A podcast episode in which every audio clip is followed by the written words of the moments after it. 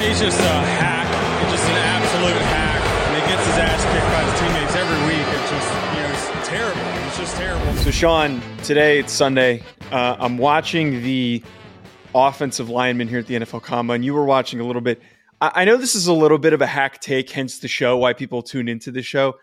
I have to say, and I tweeted this, I think that the most entertaining day out of any of the days, and I know everyone's oohing and aahing over Anthony Richardson. I know everyone gets excited when the defensive linemen run fast times. I still firmly believe that the offensive lineman day has to be the best day.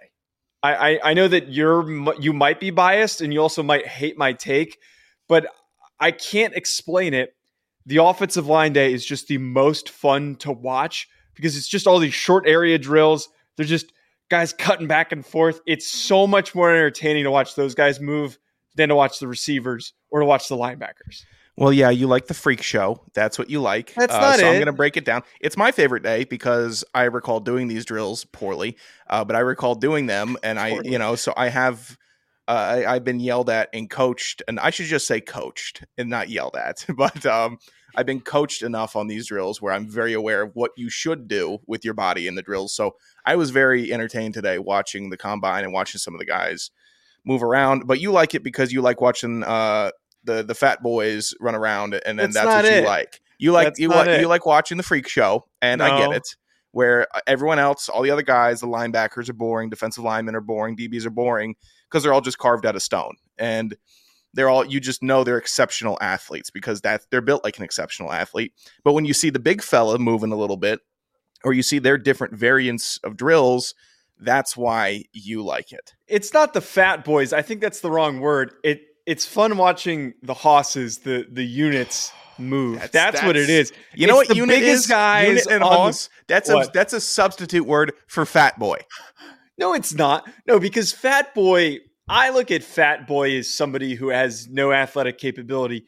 I think it's really cool that there's guys that are this big that can move this easily. It's like we got Paris Johnson Jr. and Matt Bergeron out here and Broderick Jones, who look like basketball players in the post, the way that they're moving their feet so easily. I think like that's fun. The other aspect of it too, and this is definitely a fat guy thing, is the offensive line coaches. I don't know what it is, that just like a separate. Okay. I'll give you that.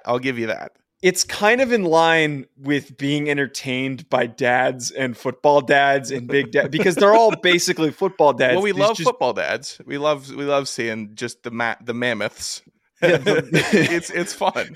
Did you see the Jaguars O-line coach and the Eagles yes. O-line coach? Yeah, I don't know why, but it just got me so excited to watch those guys. Oh, that was bad voice crack. Nice. How many years have we been doing this show? It got me so excited. It's not different from show one with the voice cracks. That's true. It got me really juiced up, and I thought it was awesome to watch the Eagles and the Jaguars O-line coaches to direct these guys through these drills because they're loud and they're also equally as big as the guys that they're directing. Yeah. The Jaguars coach was awesome because he's just using the jargon that you get in the offensive line drills. Every position has their own jargon, which is fine, but it seems like offensive lines is the most meathead.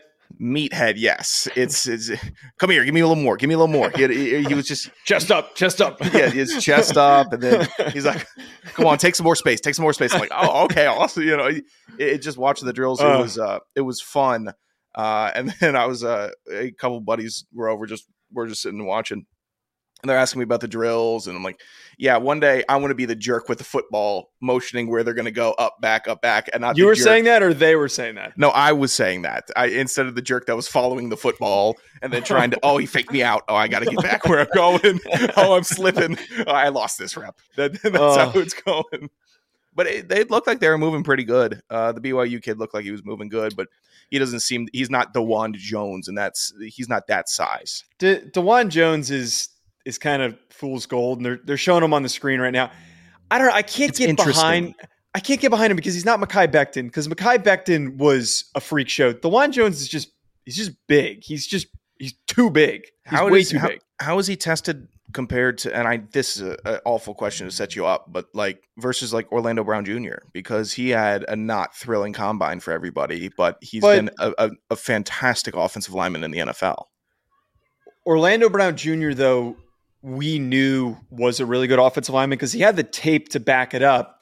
He didn't test well and he looked sloppy, but I think that Dawand doesn't have that same level of commitment is what concerns me. So he actually came on the NFL Draft Prospects podcast with Ryan, and I've talked in depth with Ryan about this, that Dawand Jones really kind of gave him this vibe, and it's not like he indirectly is assuming this.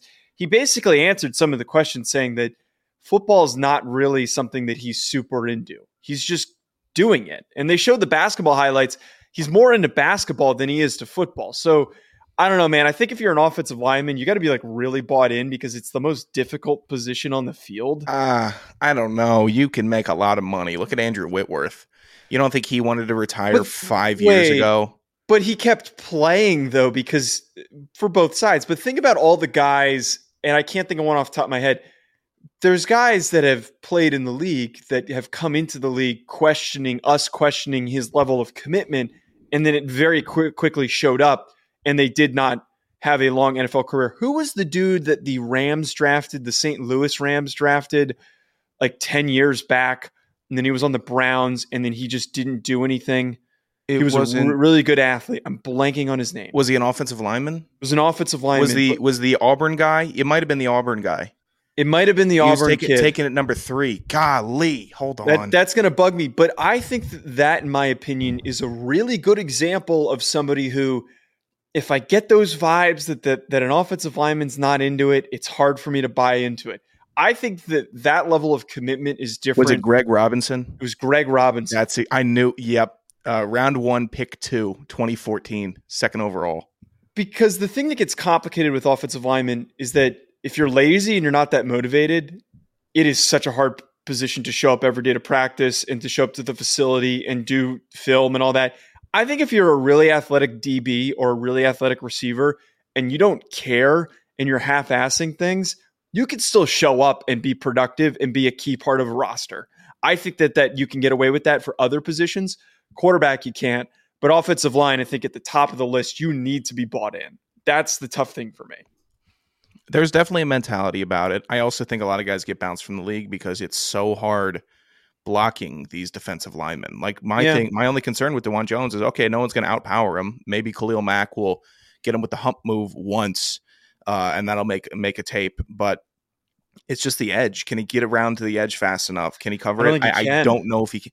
He can't bend very well. Did you see how he was trying to bend? Well. And this is not a criticism of Dawand Jones podcast. It's just where the minds are going, but the bend is a little worrisome, but he's also so long. I don't know if he's long enough to counteract his speed. Who am I about to? So you're talking about an edge or a tackle? An edge. Yeah. I'm trying to, Jonathan Ogden with the Ravens, in the early 2000s of Hall of Fame tackle. He wasn't the fastest tackle, but he was so long and so strong with his hands that he could stop anybody. And then the NFL players would say, yeah, he was just toying with you because he was such a mammoth of a man that it's okay, he's just blocking you and you can't go anywhere. He's laughing in your face. And it's so hard to compare a 23-year-old athletic freak to a first ballot Hall of Famer. But if that's what size-wise and dimensions-wise that I'm looking at, that's what I would hope that you could be at that size. The one that they threw up on the screen was Trent Brown, and I actually agree with that one because Trent Brown hasn't been super consistent, admittedly. No. He hasn't been super consistent. He's had a couple of good years, and I could kind of see that from Dawand Jones. I could see him being selected somewhere.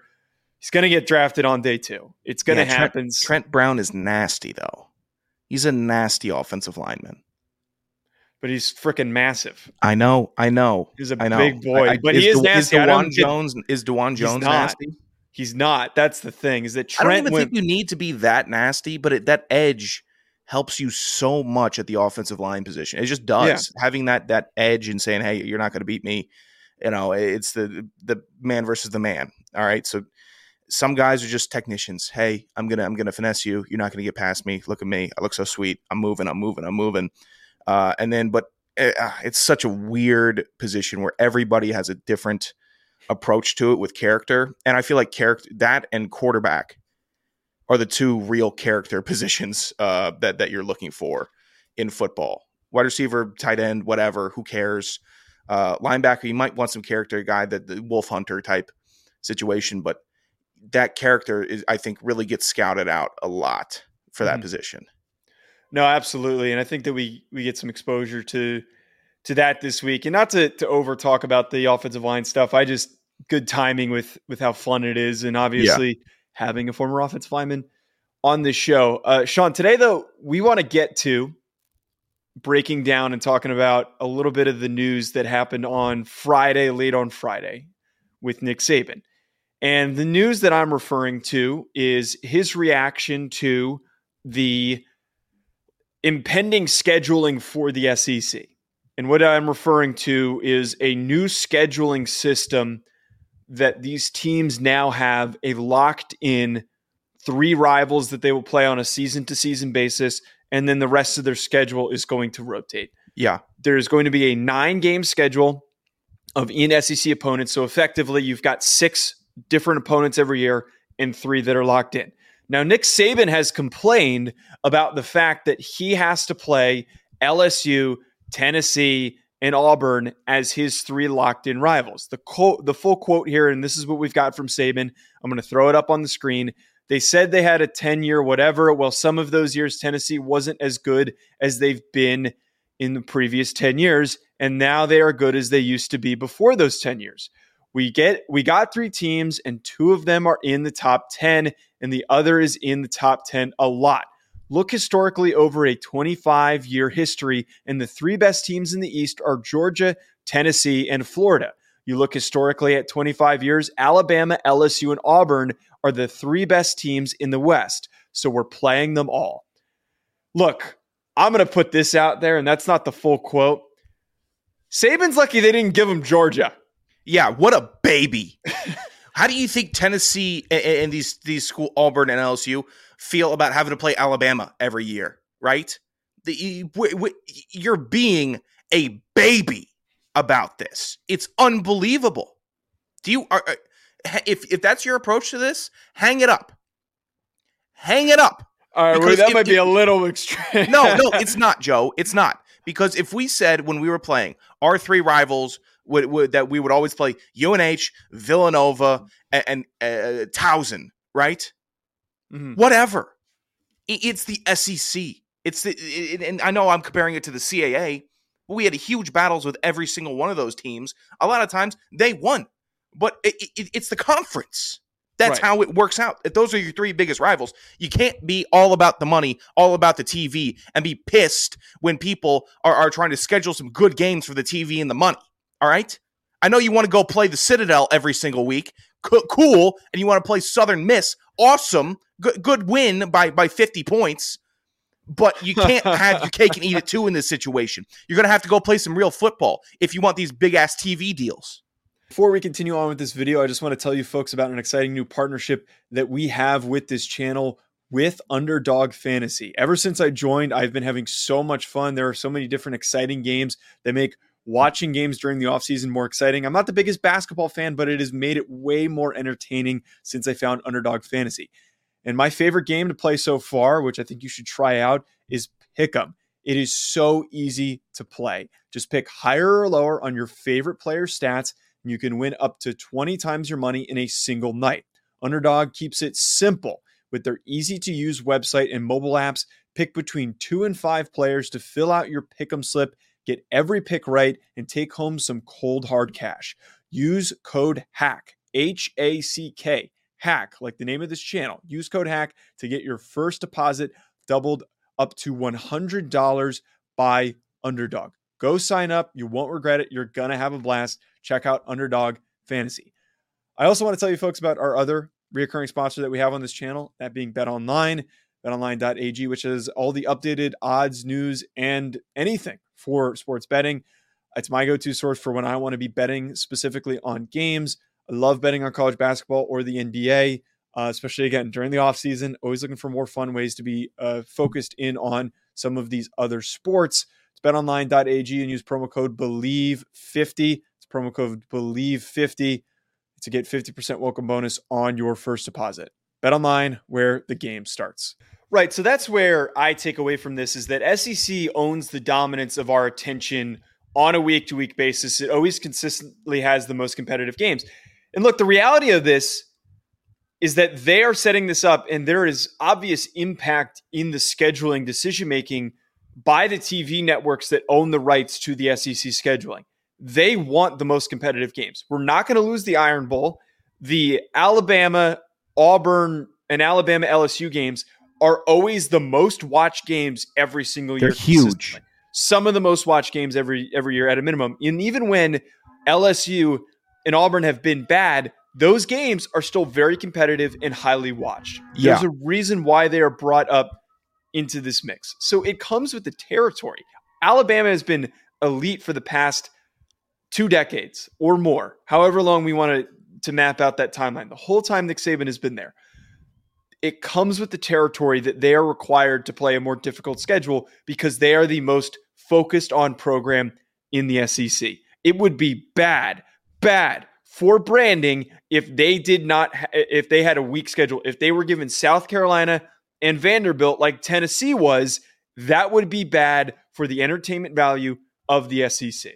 It would, but if this happened 5 years ago, he wouldn't have complained because that was before LSU's championship and that was before Tennessee had this good season this past season. And Tennessee versus South Carolina, South Carolina blew their doors off this last year, so they're not a cakewalk team anyway. I know I said that they were going to be a fall off this year because they had a great year last year.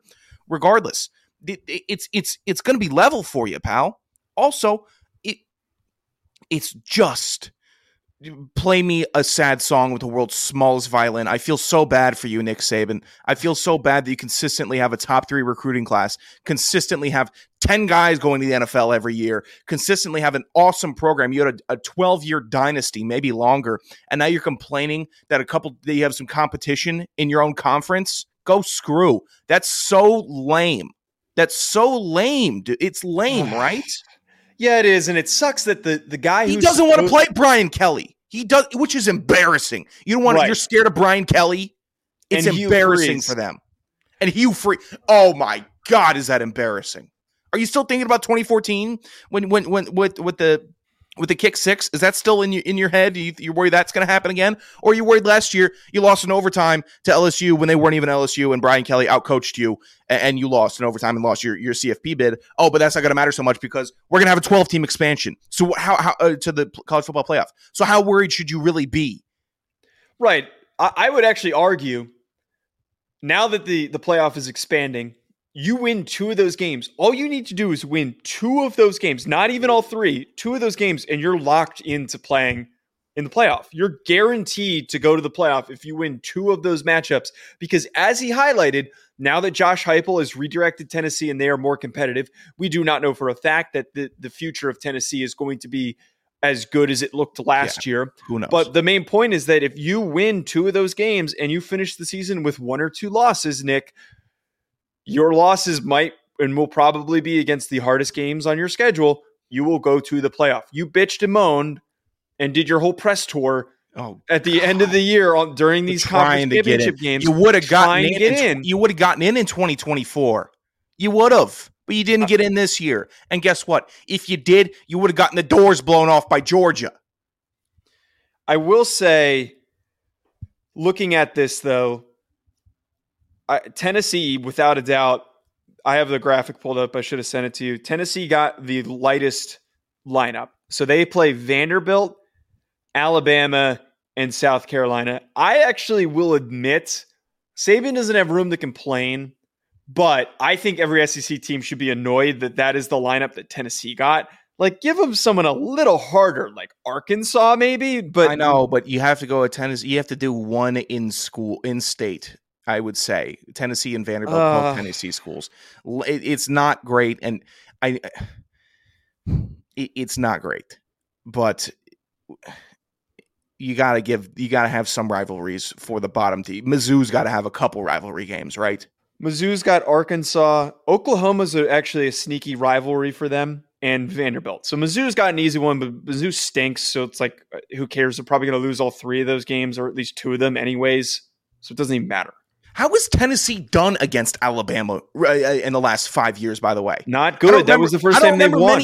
I don't remember many Tennessee just upset Alabama, and that's going to take that. No, it's, oh, Alabama just beat Tennessee, and they're going to go to the college football playoff, and they have. But that was before Josh Heupel, though. I know it was. I know it was. I know, but Tennessee's my team. How confident am I this upcoming year, Joe, that Tennessee is going to be in the top four? Not very. I'm trying to see who else has like a really easy lineup. Everyone else, actually, I will admit, has very good parity for the rivals that they were handed. Like, I think that the only two in my eyes that I think look very lopsided are Missouri and Tennessee. Because, like, for example, I look at a team like Texas, who has Oklahoma, Texas A&M, which are tough matchups. And those are two legit real rivals that can't get removed because they've had at one point longstanding rivalries with both those teams, and now we're getting back the Texas A&M Texas rivalry, and they've also had pretty good fights with Arkansas over the past few years. So I'm glad that Arkansas. All three of those teams are B tier in the SEC. They're all B tier. But that's all I'm looking for. Oklahoma stunk. Texas A&M stunk last year. Texas was okay, and Arkansas was okay. So That's a good little pack of rivalries for them. I think that Tennessee, I don't think that they have a lot. They got Vanderbilt. Okay. Cry me a river that Vanderbilt wasn't in Kentucky. They got two F's and an A with theirs. South Carolina beat them by 60 last year. And then beat them by 60, but that's on a consistent. Oh, I'm sorry. I forgot the actual number because I couldn't count the amount of fireworks they're going out of the sky because they didn't have any more because they scored so many touchdowns on them. On a consistent basis, though, South Carolina is going to get their asses kicked by Tennessee. Beamer has changed. Beamer is doing to South Carolina what Heupel has done at Tennessee. Yes, he has. Who won last year? Stop it. Who won their matchup last year? It's one game that they won. It was a huge game. This is why I went on Blake and I's show. This is why when we did our most overrated coaches list, I brought up Shane Beamer because there are hacks like you who get all juiced up over Shane Beamer. Oh, Shane Beamer beat Clemson in Tennessee. Is that an impression of me? Look at this. That's your Sean Anderson impression? It's the hack impression. It's the, oh, look at this. Look at this. Look at Shane Beamer. Special teams. Look at how good he looks. Tell me it wasn't the most impressive season they've had in recent memory this past year. Tell me it wasn't. Tell me they didn't have bigger wins this year than you could remember. Notre Dame sucked, and Tyler Buckner threw three freaking picks, and they couldn't beat him. Recruit better. But that's the point, dude, is that they lost all their recruits. You can't say that. You can't give me a Notre Dame argument because Notre Dame was an enigma last year. Notre Dame didn't know what they were. They stunk, Curly. But Notre Dame, and I know this because I know you, Notre Dame fans will wins. They will wins with their fake humility. And they say, oh, we stink this year when you're still a good team. Notre Dame beat them with a quarterback who threw three interceptions and couldn't complete a pass. They couldn't move the ball down the field. Yeah, and DJU also put up 50 points in an overtime win versus Wake Forest, okay? Bad quarterbacks can have decent games. J.J. McCarthy took Michigan to the CFP. But Buckner didn't have a decent game. My point is that they lost that game because of bad coaching. Shane Beamer is not a good coach for the millionth time. Who would you rather have as a coach, Marcus Freeman or Shane Beamer?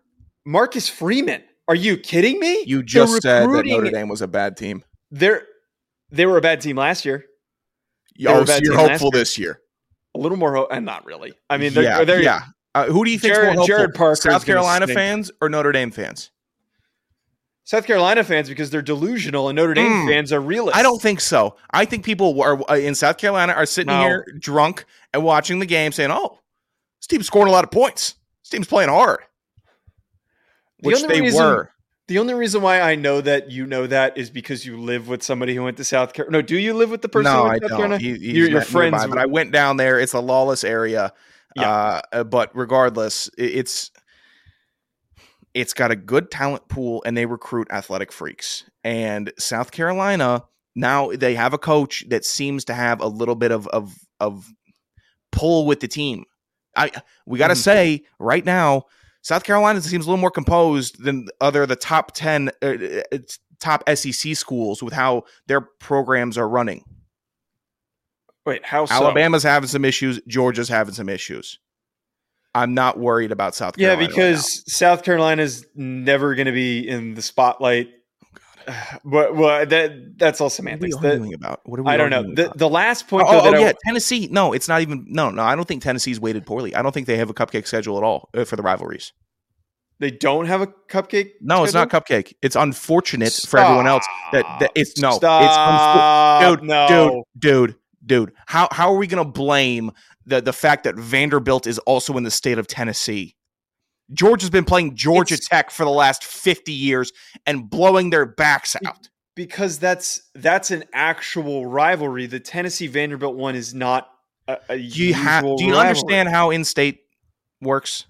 I understand how it works, but doesn't seem like it. Most people would say that Alabama is a much bigger rival than Tennessee and Vanderbilt are. I understand. But it's still same state. You got to throw a same state in there. Besides the point, the one thing I will say, though, Sean, separate from the groaning by Saban, I don't actually like this scheduling system for the 9-game scheduling system. I like the proposed idea, which I don't think we're going to get. The originally proposed idea was to do a pod system, kind of like with the way that we get with the World Cup and whatnot, where I think that there should be... There should be miniature divisions where you play your division every single year, and then you should rotate your schedule of playing a different division every single year. Like so the NFL. Have the SEC, A, B, C, and D. It's terrible. Why is it terrible? I think that because I who do you want to be? You want to be the World Cup? You want to be the NFL? Or do you want to be college football? A tradition that people beat each other over the heads for. How much do you want to change this sport? I'm not trying to change the sport. I just want more schedule diversity where we don't go long periods of time without playing other opponents. And I think the setup of kind of way the NFL does it, where you know the NFC East is playing the NFC South this year, the NFC West is playing the NFC North this year. I want that style of structure because we're not required to do the whole home and home thing. We're not required to meet those standards. It's a lot more frequently playing the same opponents in the conference. I would like to consistently see Texas play Alabama every couple of years. I want to see Georgia play Alabama every couple of years. I don't want it to be 5-6 years in between when they face each other. It's stupid and it won't matter. You know why? Because the only thing that's going to matter is the top 12 teams. And that's the only games you're going to want to see. And you're really only going to want to see 4 of those games. Okay. No one, you're going to get this. You're going to get this in the expanded college football playoff. All right. You're trying to fix an issue that if we didn't get the expanded. Fix an issue. I would like to have more consistently playing every single team in the conference. That's all I want. I would like every team to play one another as often as possible. And I think by restricting yourself, you know what that happens also? That gives you more Georgia, Kentucky. It gives you more. You want to watch? You're thrilled to watch LSU, Mizzou. Is that what you want to do? But give me the best games. But the system's stupid. We didn't get to. Here's a really good example: is that this year I would have loved to have seen Alabama play Georgia during the regular season. Some might argue that Alabama could have sneakily beaten Georgia or snuck up on them because point that person out to me, and I'll point out that's me. That's me. I believe that they have the kryptonite to defeat Georgia. It's not a low IQ take. Skill issue. You stink. Final points before we wrap up, Sean. So what happened? Sean won the argument. Now the show's over. You didn't win the argument. It was just we're coming up on time. What do you don't have more time for me? No, the scheduling structure of where the show fits is. Can you stop debating me? Can you stop debating me? I like Joe host. I don't like Joe producer. Well, maybe I'd do less producing if you did more of it. I'm sorry. I'm too busy carrying the show with my awesome takes. That's not how that works. All right. That's the closeout at Joe DeLeon at Sanderson Radio. Thanks for tuning in. We will be back. I think the idea is to kind of shift to this current schedule and see if Sean can stick to it. Yeah. I know I can. I don't know if Sean can. Thanks for tuning in. Well, it's getting warm, so bowling is slowing down. Well, good. Are you not going to go play bocce? All right, everybody, enjoy the rest of your week. Hit subscribe. We'll be back with more. Thank you for listening to Believe. You can show support to your host by subscribing to the show and giving us a 5-star rating on your preferred platform.